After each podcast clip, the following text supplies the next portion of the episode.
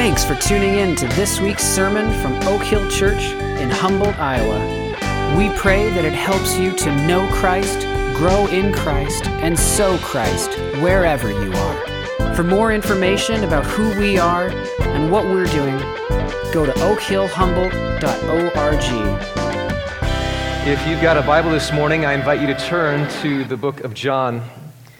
John chapter 14 in the New Testament, Matthew, Mark, Luke, and John. And we'll get there in just a moment. If you're new with us, we have been walking through a series called The Fruit of the Spirit in the life of Jesus. The fruit of the Spirit comes right from Galatians chapter 5, verse 22, where Paul is contrasting the works of the flesh with the fruit of the Spirit. And he says, The fruit of the Spirit is love and joy and peace and patience and kindness and goodness and faithfulness, gentleness and self control. And so today we, we're going to talk about peace. Peace. Personal question as I begin What's disturbing your peace? What's robbing you of peace in your life today? Could be a number of things. Some of you are faced with a difficult decision coming up. Some of you are dealing with financial stress, maybe an emotional burden you can't seem to shake. Some of you are in a conflict, perhaps a relational conflict with someone else, and you're not sure how to come to reconciliation. What's disturbing your peace this morning? I think all of us long for peace. We long to have it, and we're going to see that Jesus promises to give it to those who are His. I thought it would be good for us to define this word peace as we begin. And so here's a definition Peace is a supernatural settledness deep in your soul in spite of your circumstances. Notice a supernatural settledness. This is given to us by the Spirit of God Himself. It's something we cannot attain on our own. It's a fruit of the Holy Spirit. And it settles us deep within our souls in spite of our circumstances. Now, as a parent, there are times that we walk through where we so badly want to give our children assurance of what's coming. Uh, some of you, you're, you're coming up on school, and uh, you might remember, or maybe you're looking forward to that day where you're sending your little one off to kindergarten. And you, and you want your child to feel at peace, even though you're the one that has the butterflies, right? More so, probably, than your child. Fast forward a few years, and you're soon dropping your little girl off at college. Next week for me. Uh, and longing for her to have this supernatural settledness deep in her soul, and for her daddy to have it as well.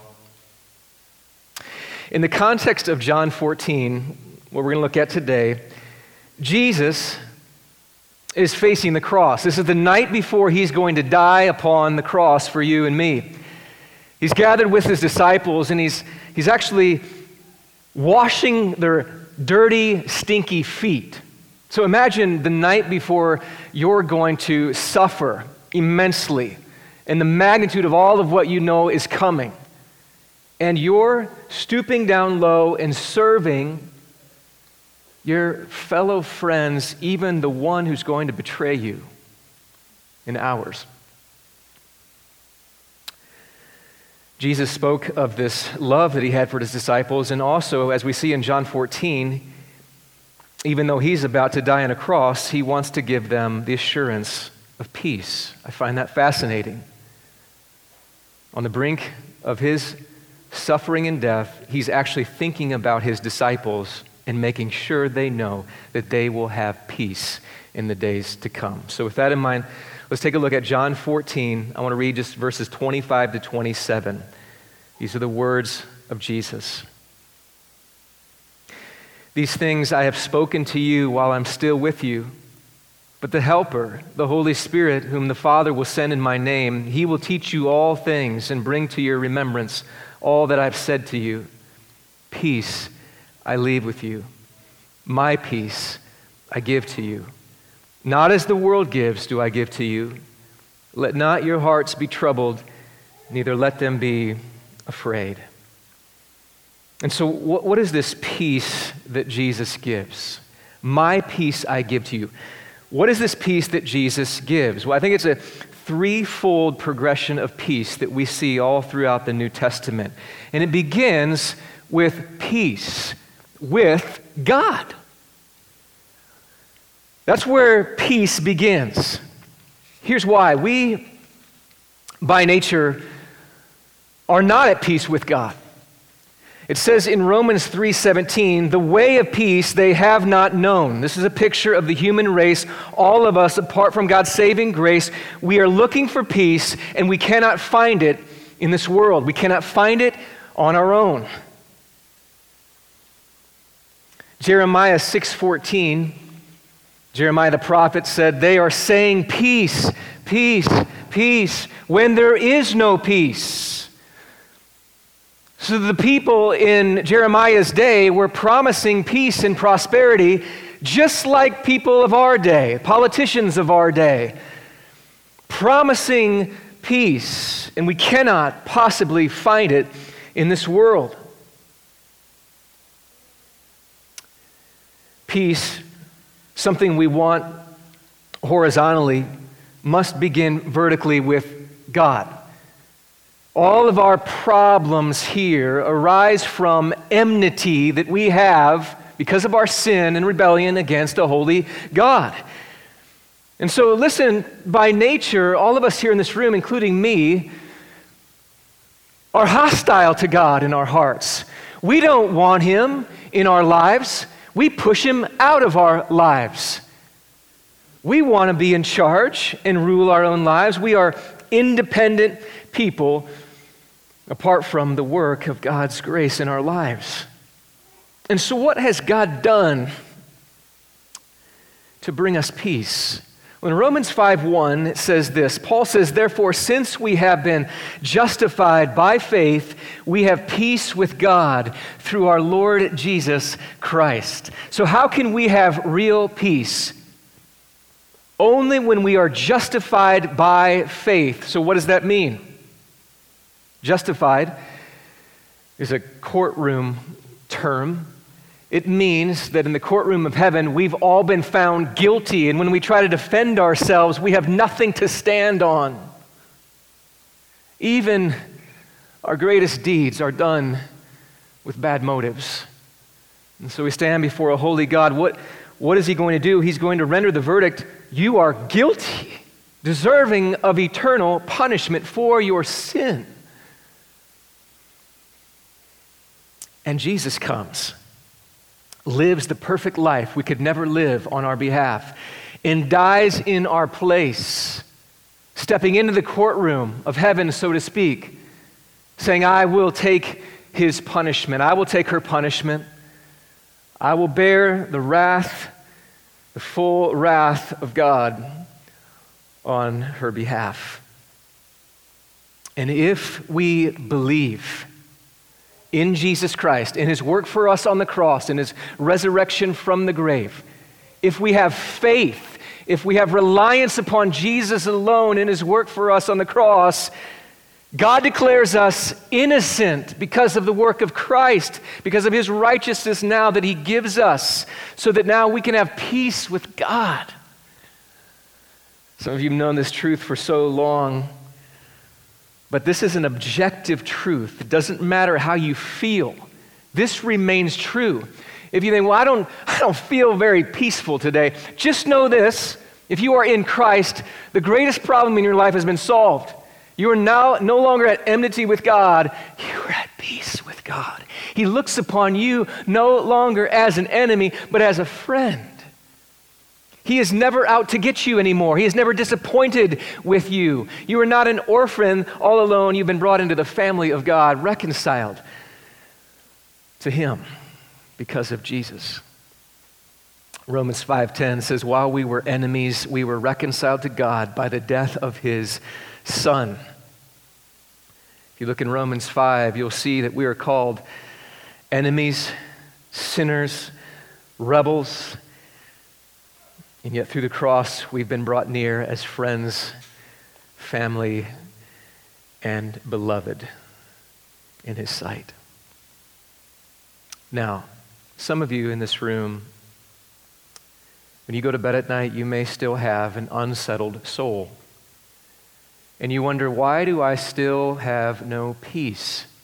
Why is it that I'm still racked with so much guilt and so much shame? What is it? What is it that's getting in the way? And perhaps, if you're honest, you're still living for the counterfeit peace of this world hoping that something else will give you that peace that you long for deep inside. And perhaps it's a gift from God today that He's causing you to be unsettled here in your heart. You may be going through all the spiritual motions. You know, you may be doing all the right religious things, and yet you don't have a settledness in your soul today because you're still approaching God on the basis of your own works.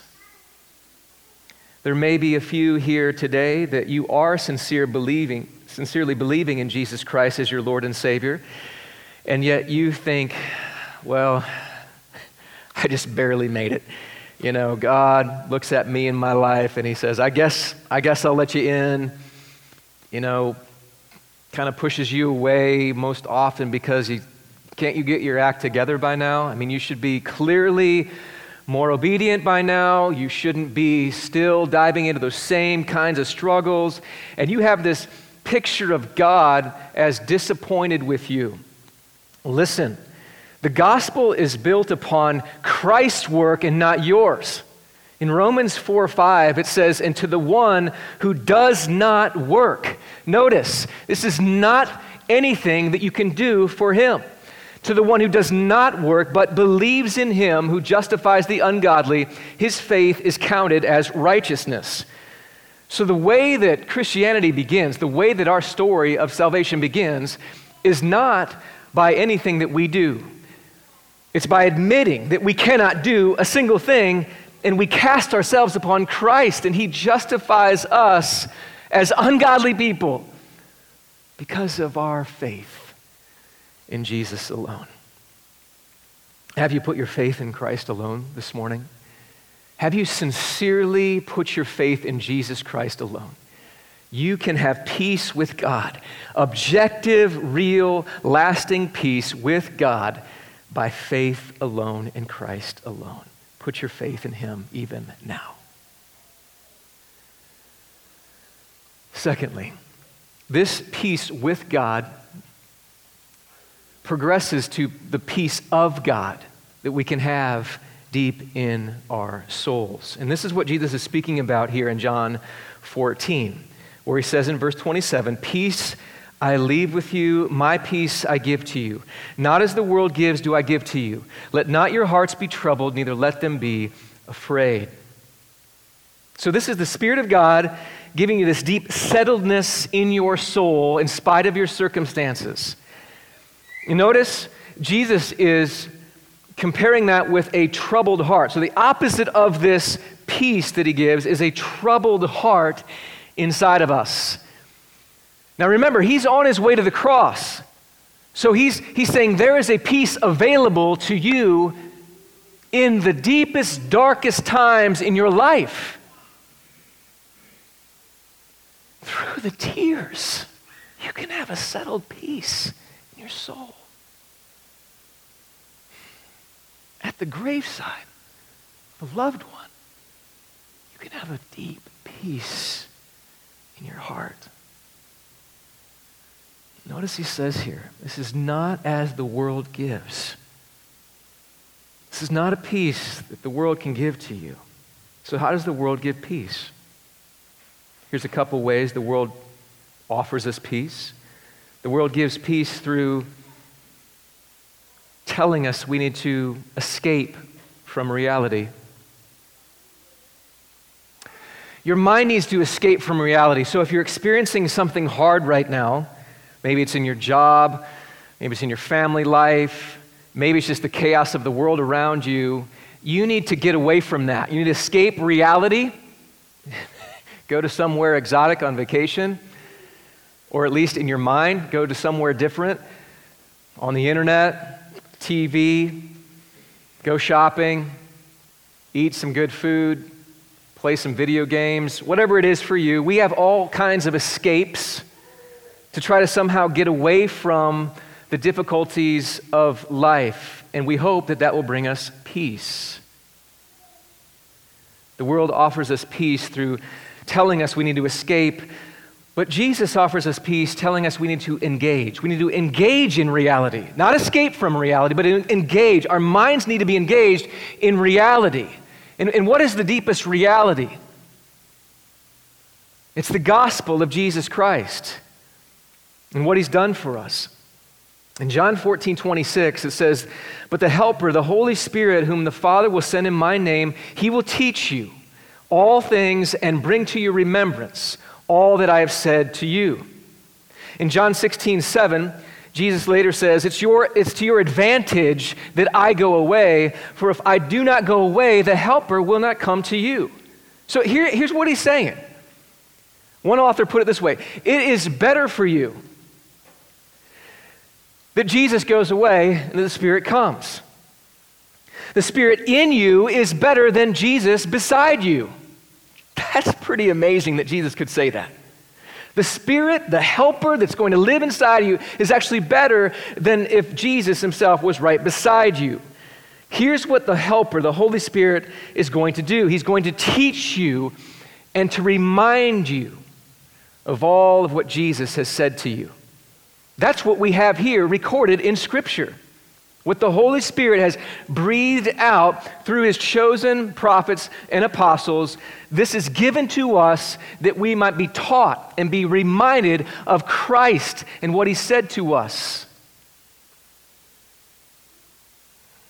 In those times where we are lacking in peace and longing for peace, we need to be reminded of the word of Christ.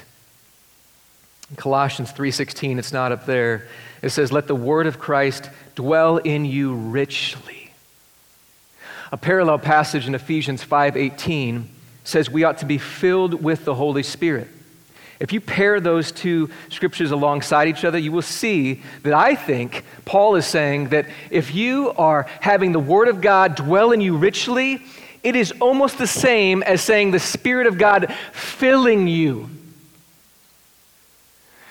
the Word of God and the Spirit of God, they run together side by side. You can't say, Well, I really want the Spirit to teach me, the Spirit of God, come and show me what to do. And meanwhile, you leave your Bible on the shelf. You're rarely, rarely in the Word of God.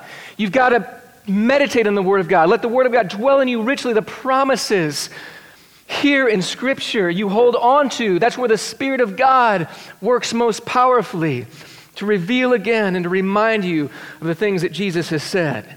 That is where peace can be found, deep in your soul. So, it's not about your mind escaping reality, it's your mind engaging in reality. You need the Word of Christ to dwell in you richly through the Holy Spirit, reminding you again and again and again of these promises. Another way the world gives peace is through circumstances, right? So we think if all of life is going well, then yeah, I have peace. You know, if my bank account is in a secure, steady place, then I have peace in my heart. If all of life is without conflict, you know, in particular with my family, then I'll have peace. As long as you fill in the blank is going well, I'll have peace. And yet Jesus says something different. He says, The peace that I give to you is in spite of your circumstances. The reason why we know that is he's on his way to the cross, And he's telling his disciples, Let not your hearts be troubled. He knows what's coming next for them. As followers of Jesus, they're going to face persecution, they're going to be hated, just like Jesus was. They're going to go through lots of trials. And Jesus says to them, You can have peace deep in your soul, even in the midst of the darkest times. There are many places we could go to see how this is true, but one of them, my, one of my favorite stories in all the Gospels, is the story of Jesus calming the storm. It never gets old for some reason for me. You remember the story? Jesus sets out on a boat, and it says here in Mark chapter 4, 37 and 38 a great windstorm arose, and the waves were breaking into the boat so that the boat was already filling. So just imagine the scene. They're in a pretty small, probably, you know, 15 foot uh, fishing boat. Disciples are there. They're experienced fishermen. No doubt they've, they've had different storms and squalls in their time as fishermen. And yet, this storm was so bad, the waves were breaking into the boat. The boat was already filling up with water. And what's Jesus doing? Verse 38 He was in the stern, asleep on the cushion. Why? I think at least two reasons. One, Jesus was a man. Yes, he was God, but he was a man and he got tired. right? He fell asleep. Secondly, I think it was to test them. So, can you imagine the scene? Like just crazy wind and waves and the disciples scurrying all around trying to fix this whole thing and trying to do whatever they could to, to make it right. Picture of us, by the way, in the storms of life, right? We're stirring around. What are we going to do next? How are we going to solve this? What's going to happen? How are we going to do this? And there's Jesus. He's sleeping. And, and look what, what they cry out. They, they wake him up and they say, Teacher, don't you care that we're perishing? like, don't you care? Have you ever been there before? Like something is going on in your life, and you think, Where is he? Why have you not yet come? I feel like you're sleeping on the job, Jesus, and I'm trying to, to do the best I can to take care of this storm, and I can't. Don't you care about me? So while we scurry around, Jesus is sleeping. Verse 39 says, And he awoke and rebuked the wind said to the sea, Peace, be still. And the wind ceased, and there was a great calm. You know, if Jesus is calm, you can be too. In the storms of life, if you've got the God man in your boat, no matter what is happening and swirling all around you, he can stand with a word and say, Peace, be still. And then he says to them in verse 40, Why are you so afraid? Have you still no faith? Some commentators think he said this as a rebuke. I don't think that was the tone of his voice. We don't know for sure, but I think this was very tender stands up. I mean, think about that. All of a sudden, silence. Why are you so afraid? I think he said it in a very tender way to his disciples. You don't have to fear. I'm right here. I'm with you. You know, I think that sometimes um, some of you might be out there thinking, well, this, this fruit of the Spirit peace is, um, is one that comes pretty easy for me, actually. I'm a pretty steady Eddie kind of guy, you know, usually pretty consistent. Don't get too high, don't get too low. Pretty calm.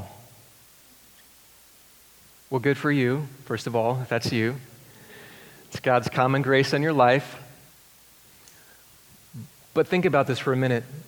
Be careful. It may be that you have more of your mom and dad's personality, than you can attribute that to the work of the Holy Spirit in your life. Some of us have a natural disposition towards some of these fruits, but be careful to think that that's God's work in your life. Because the work of peace happens in the moments where it makes no sense that you'd have it. That you can't attribute that to, well, he's just a calm kind of guy.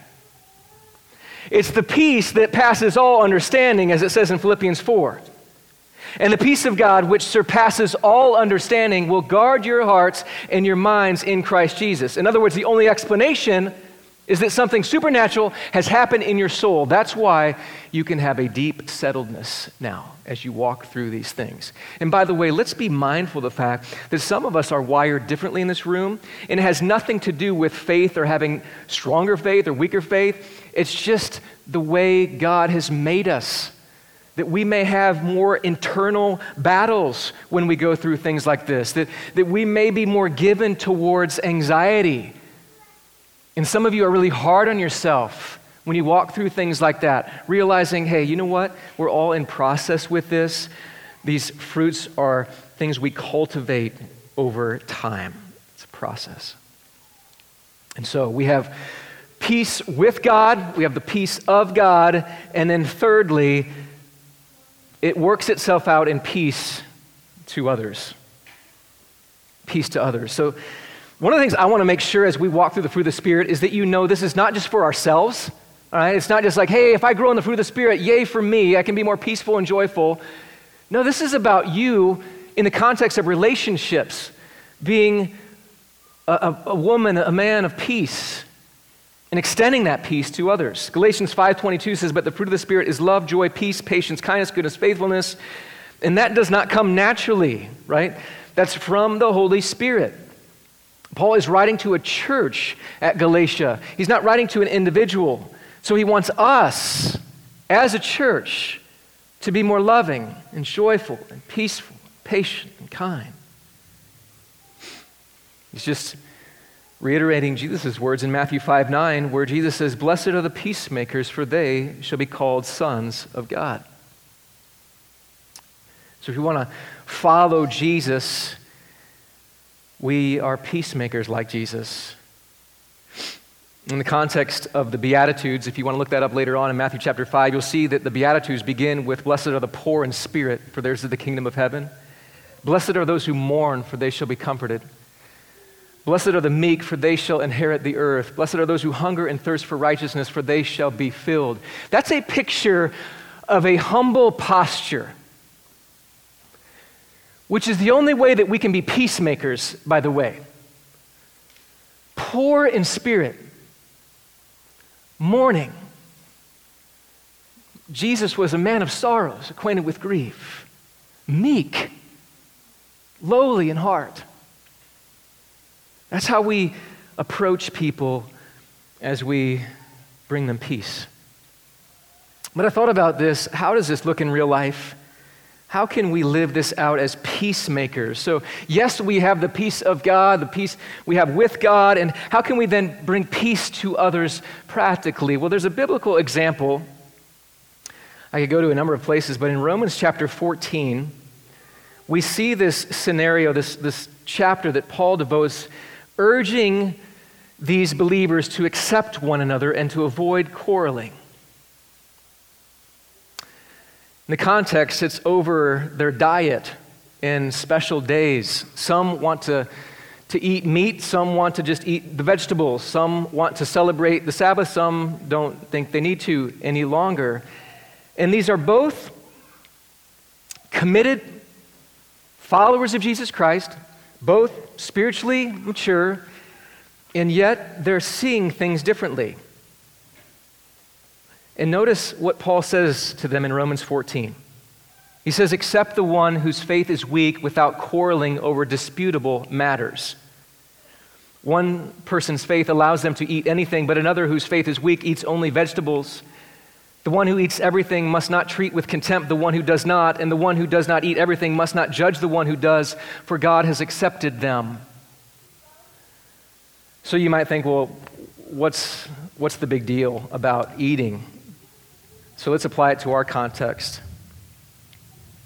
It kind of seems like in our culture today, we've developed a couple distinct parties. the mask party and the non mask party. We should be laughing about it, really. It's kind of silly. And Romans 14 helps us here. It does.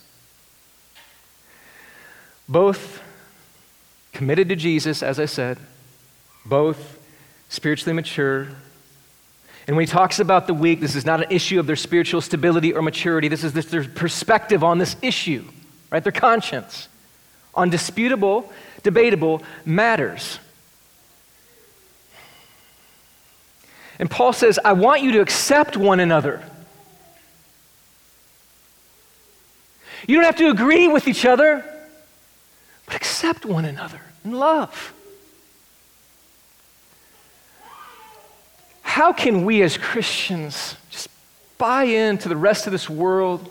Listen, sometimes we are even given to political partisanship to where we're lining up right here and we can even make wearing masks a political issue. Really? And he, I'm not here to say, just like Paul wasn't here to say, one is right and one is wrong.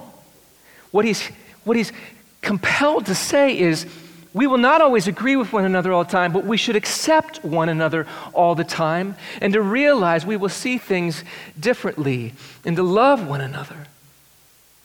So often is the case, we can look at somebody without a mask. And by the way, just so you know, I, I do wear a mask in settings where I, I, I sense that I need to, and I'm actually honestly wrestling about it sometimes here, whether or not I should, especially for folks who are a little bit more at risk and just wanting to, to love you. But, but, but in, in this, we can sometimes look at somebody without a mask thinking, man, they are just uncaring.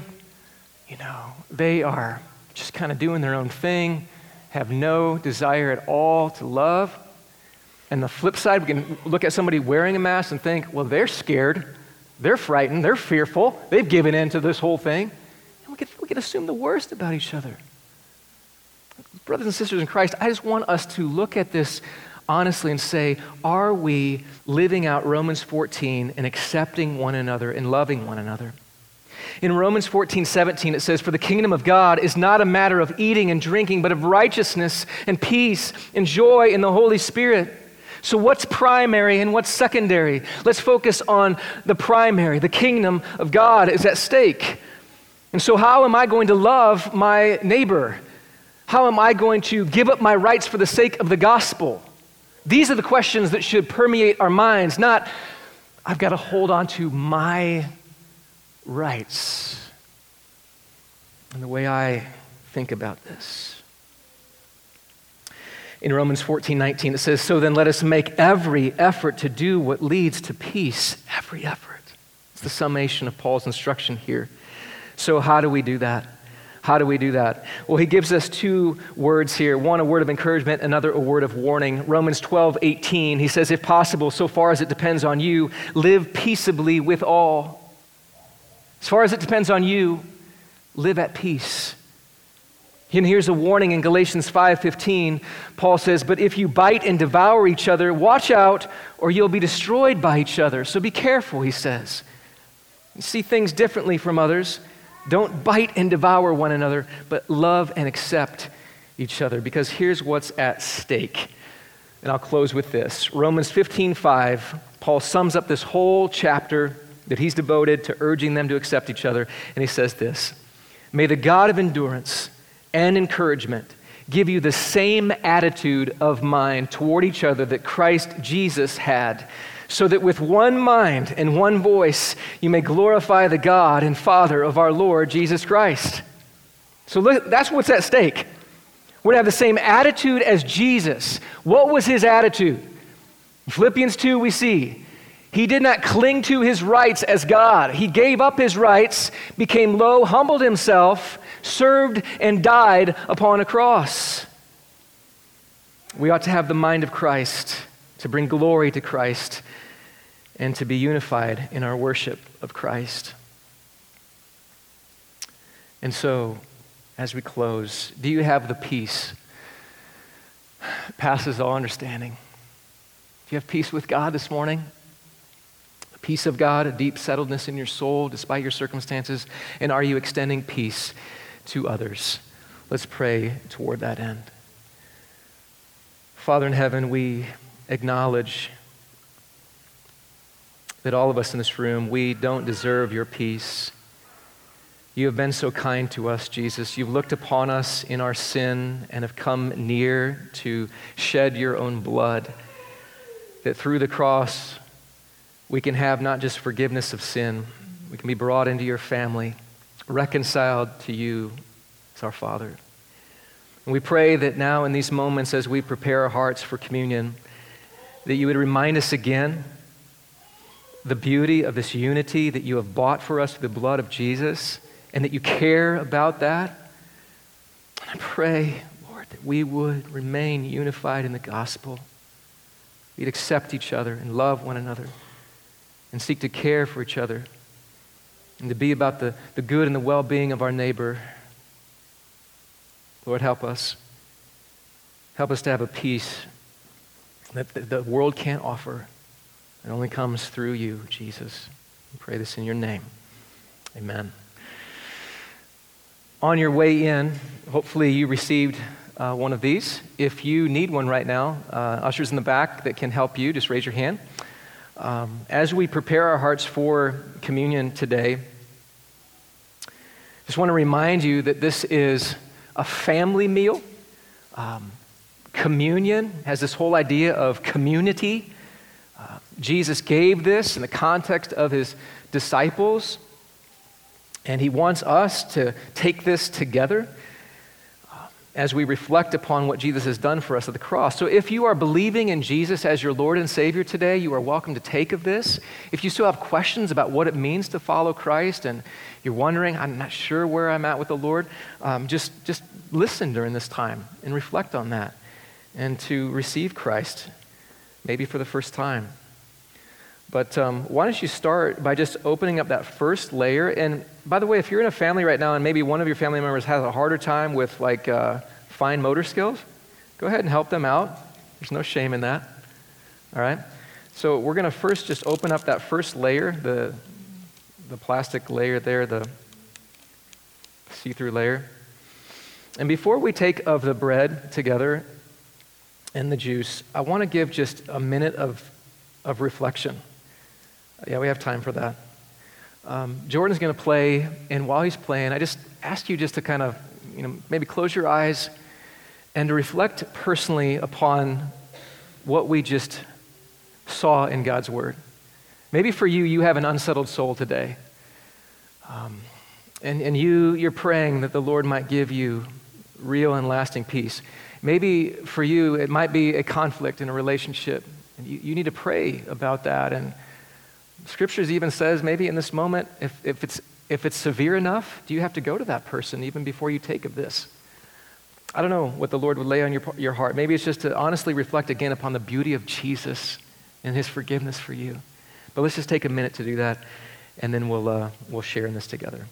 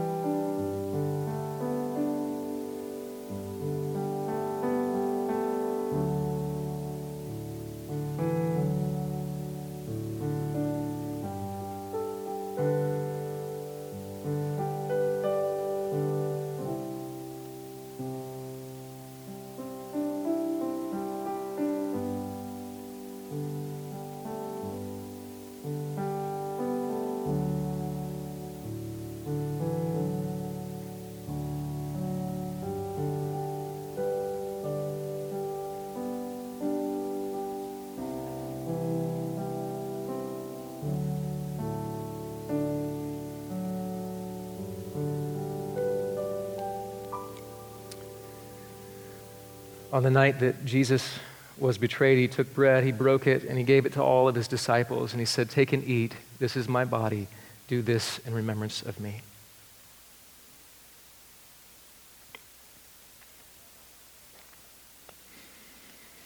So we open up the cup here. This be reminded of the blood of Jesus on our behalf.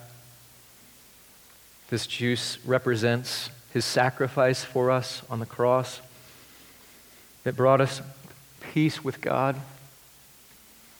and peace with one another. So again, after supper, Jesus took the cup, gave it to all of his disciples, says, Take and drink. This cup is the new covenant in my blood. Do this as often as you drink of it in remembrance of me. Let's pray together. Lord, we are humbled by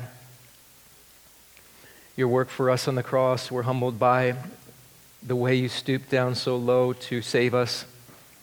We're humbled by the fact that you gave up your, your rights to come and be a human,